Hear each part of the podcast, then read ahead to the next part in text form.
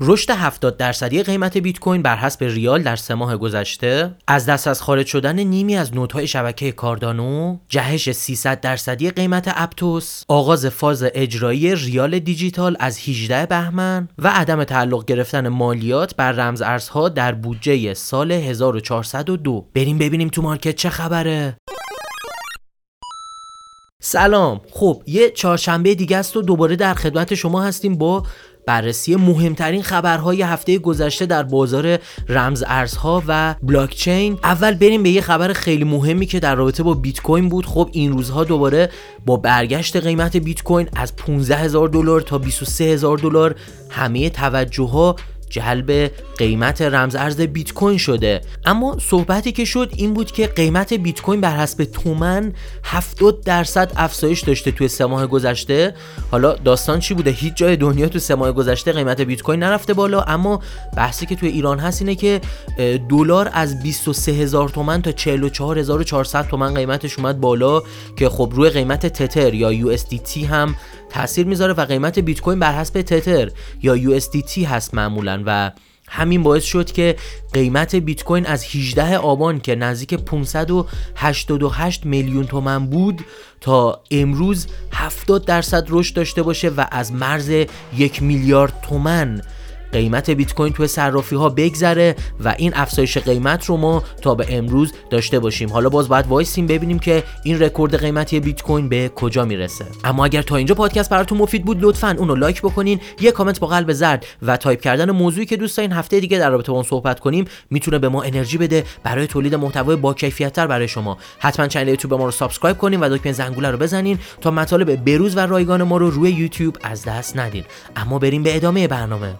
خبر بعدی که این هفته خیلی سر و صدا کرد و دو سه روز پیش اتفاق افتاد این بود که نیمی از نودهای شبکه کاردانو برای چند دقیقه از دسترس خارج شدن و حالا صحبتی که شد این بود که SPO ها یا در واقع اون افرادی که داخل شبکه کاردانو دارن استیک می‌کنن داخل لیکویدیتی پول ها برای هفت دقیقه تقریبا چهل درصدشون از شبکه قطع شدن و روی نمودار هم کاملا این قضیه مشخص بود.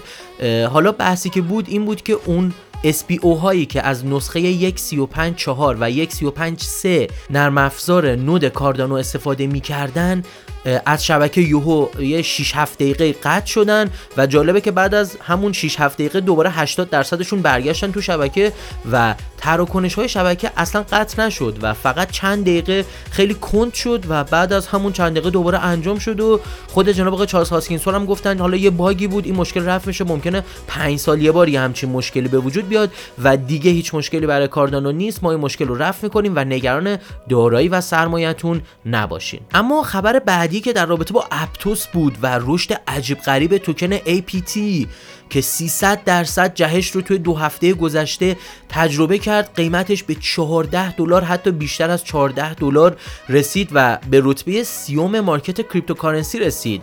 بحثی که هستش اینه که اپتوس وقتی که صرافی FTX به اون مشکلات و اون ورشکستگی رسید چون جزء پروژه هایی بود که Alameda Research به شدت روش سرمایه گذاری کرده بود قیمتش خیلی اومد پایین و از 10 دلار اومد تا 3 دلار و اما بعد از این اتفاقات که به پایان رسید و مشکل FTX که الان توی دادگاه هست یوهوی رشد خیلی شدیدی داشت 360 درصد توی دو هفته رشد کرد و به 14 و نیم دلار رسید. خیلی این دلیل این رشد رو استقبال از NFT هایی که روی این شبکه اومده مثل NFT توپاز که تازه وارد این شبکه شده می‌دونن و باعث شده حجم بازارش به شدت افزایش پیدا بکنه. بحث دیگه ای هم که هست این هست که پروژه اپتوس توسط تیم سازنده دیم پروژه بلاکچینی فیسبوک اومده بالا و می‌تونه آینده درخشانی داشته باشه با توجه به اینکه یکی از رقبای اصلی اتریوم و سولانا این روزها شده به خاطر قراردادهای هوشمندی که روش داره میاد بالا.